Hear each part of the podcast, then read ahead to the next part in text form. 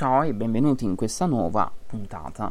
Oggi parleremo di tre cose principalmente: Adobe Summit 2019, GDPR e anche se non ne avrei voluto parlare sulla legge del diritto di autore, non ne ho le competenze, quindi lungi da me voler uh, criticare la legge, semplicemente darò un piccolo annuncio e basta.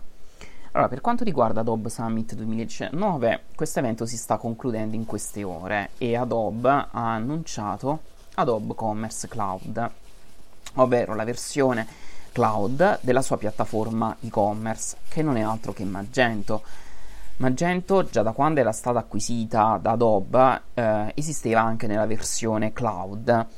Uh, quindi ospitata all'interno delle infrastrutture aziendali della software house stan- statunitense però eh, farà parte di una nuova suite che si chiama Adobe Experience Cloud che non è, non è altro che una suite di prodotti dedicati all'analisi, all'advertising e al marketing. Quindi eh, questa Adobe Experience Cloud rientra nel programma eh, di Adobe di eh, rendere disponibili tutti i suoi software in versione cloud, così come già era successo in passato per la suite grafica Photoshop barra Illustrator. Ovviamente Adobe Commerce Cloud ha tutti i vantaggi, i benefici della piattaforma eh, Magento Commerce eh, e ovviamente essendo una piattaforma cloud um, abbiamo i benefici di una piattaforma cloud, però anche i contro. Non mi dilungo troppo in, su questo aspetto, sappiamo che quando um, una piattaforma è offerta come cloud e quindi non abbiamo all'interno dei nostri server i dati, ma saranno ospitati all'interno delle infrastrutture di terze parti. Quindi entra in gioco la questione della, della, della fiducia in cui non mi dilungo. Uh, già precedentemente altre uh, case hanno proposto le loro soluzioni e-commerce in versione cloud a partire da Shopify. Ovviamente l'altro competitor non è altro che Amazon che da tempo permette la possibilità di avere un piccolo negozietto e-commerce all'interno delle sue strutture. E poi abbiamo anche Amazon AOS quindi nulla vieta di avere un pro e-commerce ostato direttamente dalle, um, dalle infrastrutture cloud di Amazon AOS la seconda notizia riguarda il GDPR è una notizia uscita su html.it che dice GDPR i form precompilati non sono conformi. Quindi, a seguito dell'introduzione del regolamento generale della protezione dati, cioè il GDPR, è obbligatorio per tutti i portali web richiedere il consenso esplicito uh, dell'utente per il trattamento dei dati di navigazione. Sto leggendo l'articolo che è di Claudio Davide Ferrara. Numerose pagine hanno adottato una serie di form precompilati in modo da rendere più veloce questa operazione. Tuttavia, secondo quanto dichiarato da Maciej Spunar, Spunar non so come si pronuncia, che è l'avvocato generale della Corte di Giustizia europea, questa tipologia di box caratterizzati da opzioni già selezionate non sarebbero conformi con quanto previsto dal GDPR. Non vado avanti all'interno dell'articolo.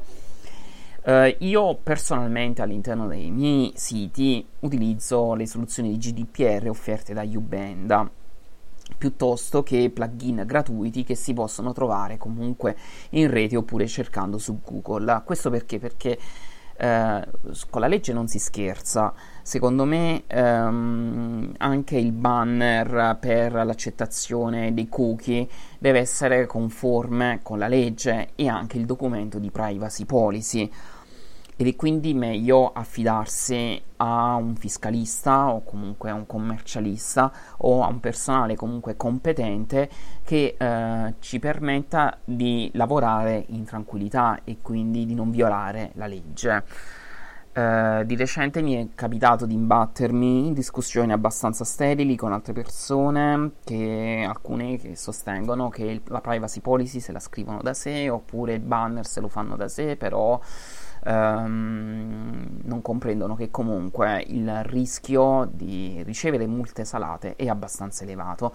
E sembra che moltissime moltissimi siti precompilassero i form legati al GDPR, in realtà non sono altro che ehm, delle caselle opzionali in cui il, l'utente dichiara se vuole ricevere, se vuole eh, memorizzare determinati dati piuttosto che altri all'interno del sito web in cui stanno navigando. Infine, l'ultima notizia riguarda l'approvazione della legge sul diritto di autore. Se ne è parlato tantissimo in passato, ci sono state tantissime proteste, moltissime aziende grosse, tra cui Facebook, Wikipedia e soprattutto Google, hanno protestato per l'adozione di questa legge. Mm, non perché questa legge non sia giusta, ma perché per come era posta non era chiaro l'intento, le modalità in cui questa dovesse essere applicata. Ora la legge è stata approvata, il vecchio articolo 13, tanto discusso, è diventato articolo, se non vado errando, 17 e tuttavia nonostante eh, sia eh, cambiato eh, sia stata cambiata la forma le modalità di questa legge sembra che comunque non sia ancora del tutto chiara la sua applicabilità eh, quindi cosa va dichiarato eh, legale e non legale e ricordiamo che l'onere di fare questo controllo che deve essere anche retroattivo e delle, mm, delle, piattaforme che ospitano contenuti. Ecco il motivo per cui aziende come YouTube, eh, cioè in realtà Google, eh, si sono premunite di eh, fare grosse campagne di advertising per sensibilizzare a questo problema. Però comunque eh, chiaro che la responsabilità dei contenuti che vengono inseriti all'interno di siti web, all'interno di video, all'interno di audio o di podcast rimane anche um, ricade anche sull'autore perché chiaramente l'azienda che ospita quei contenuti potrebbe infliggere multe più o meno salate ai eh, content creator. Uh, non mi va di esprimermi perché penso che comunque la legge del diritto di autore è giusta in sé, però anch'io penso che comunque nella forma in cui è stata presentata questa legge ci sono tantissimi punti oscuri. Non ci resta che attendere come verranno applicate eventuali sanzioni e come si mobiliteranno uh, le, le aziende che ospitano contenuti sia multimediali che testuali ehm, come agiranno e come si muoveranno. Noi ci aggiorniamo al prossimo podcast e ti auguro una buona giornata.